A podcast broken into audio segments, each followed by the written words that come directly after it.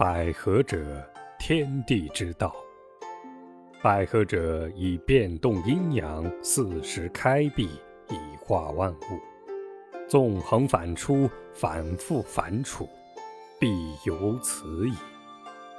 百合者，道之大化，睡之变也。必欲审其变化，吉凶大命系焉。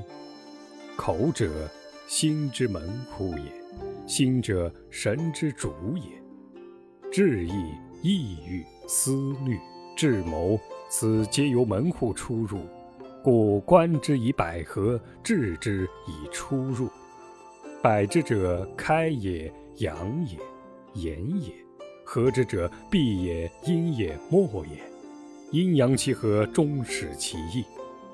故言长生安乐。富贵尊荣，显明爱好，财力得意，喜欲为阳，曰始。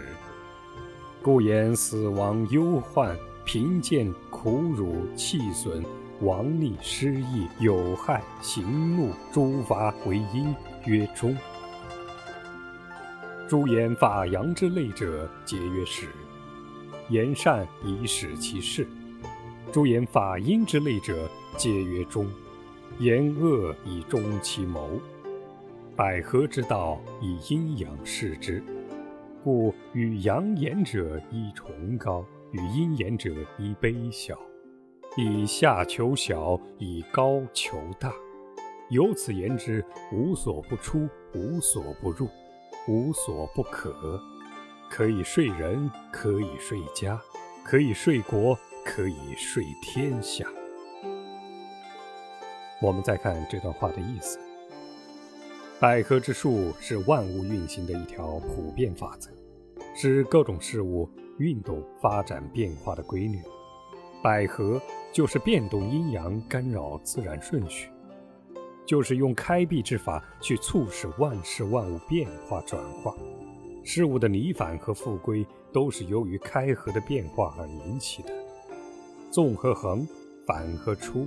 反和复，反和处，都是事物阴阳的具体表现，都可以用阴阳来区别说明它们。反过来讲，使用百合之术使事物转化，正是阴阳之道的关键所在，是大道的外化。游说过程中的一变一化，都出自百合之术，所以要预先审知百合之术的阴阳法则。就是游说能否成功，游说目的能否达到的关键。人嘴是表达内心思想的机关，内心思想又是由人的神气来主使的。志向与意愿、喜好与欲求、思念和焦虑、智慧和谋略，都是由嘴这个机关表露出来的。所以，应该用百合之术来调控人嘴，应该用开辟之法来调整人嘴。使用百术，就是让对方开口，让对方说话，开启言谈，属于阳刚，这就是阳道；使用合术，就是让对方闭口，让对方沉默，闭合缄默，属于阴柔，这就是阴道。懂得了道。和阳道的交替使用，就能够懂得中和始的意义了。我们把长生、安乐、富贵、尊荣、显明、爱好、财力、得意、喜悦等归为阳类事物，把它们称作人生向往；我们把死亡、忧患、贫贱、苦辱、气损、亡逆、失意、有害、行怒、诸罚等归为阴类事物，把它们称作人生忌讳。言说的内容，凡是属于阳道一派，可以叫做人生向往型语言。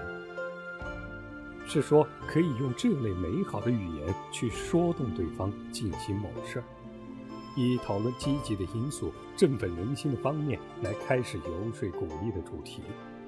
那些效仿涉及上述阴类事物的说辞，可以叫做人生忌讳型语言。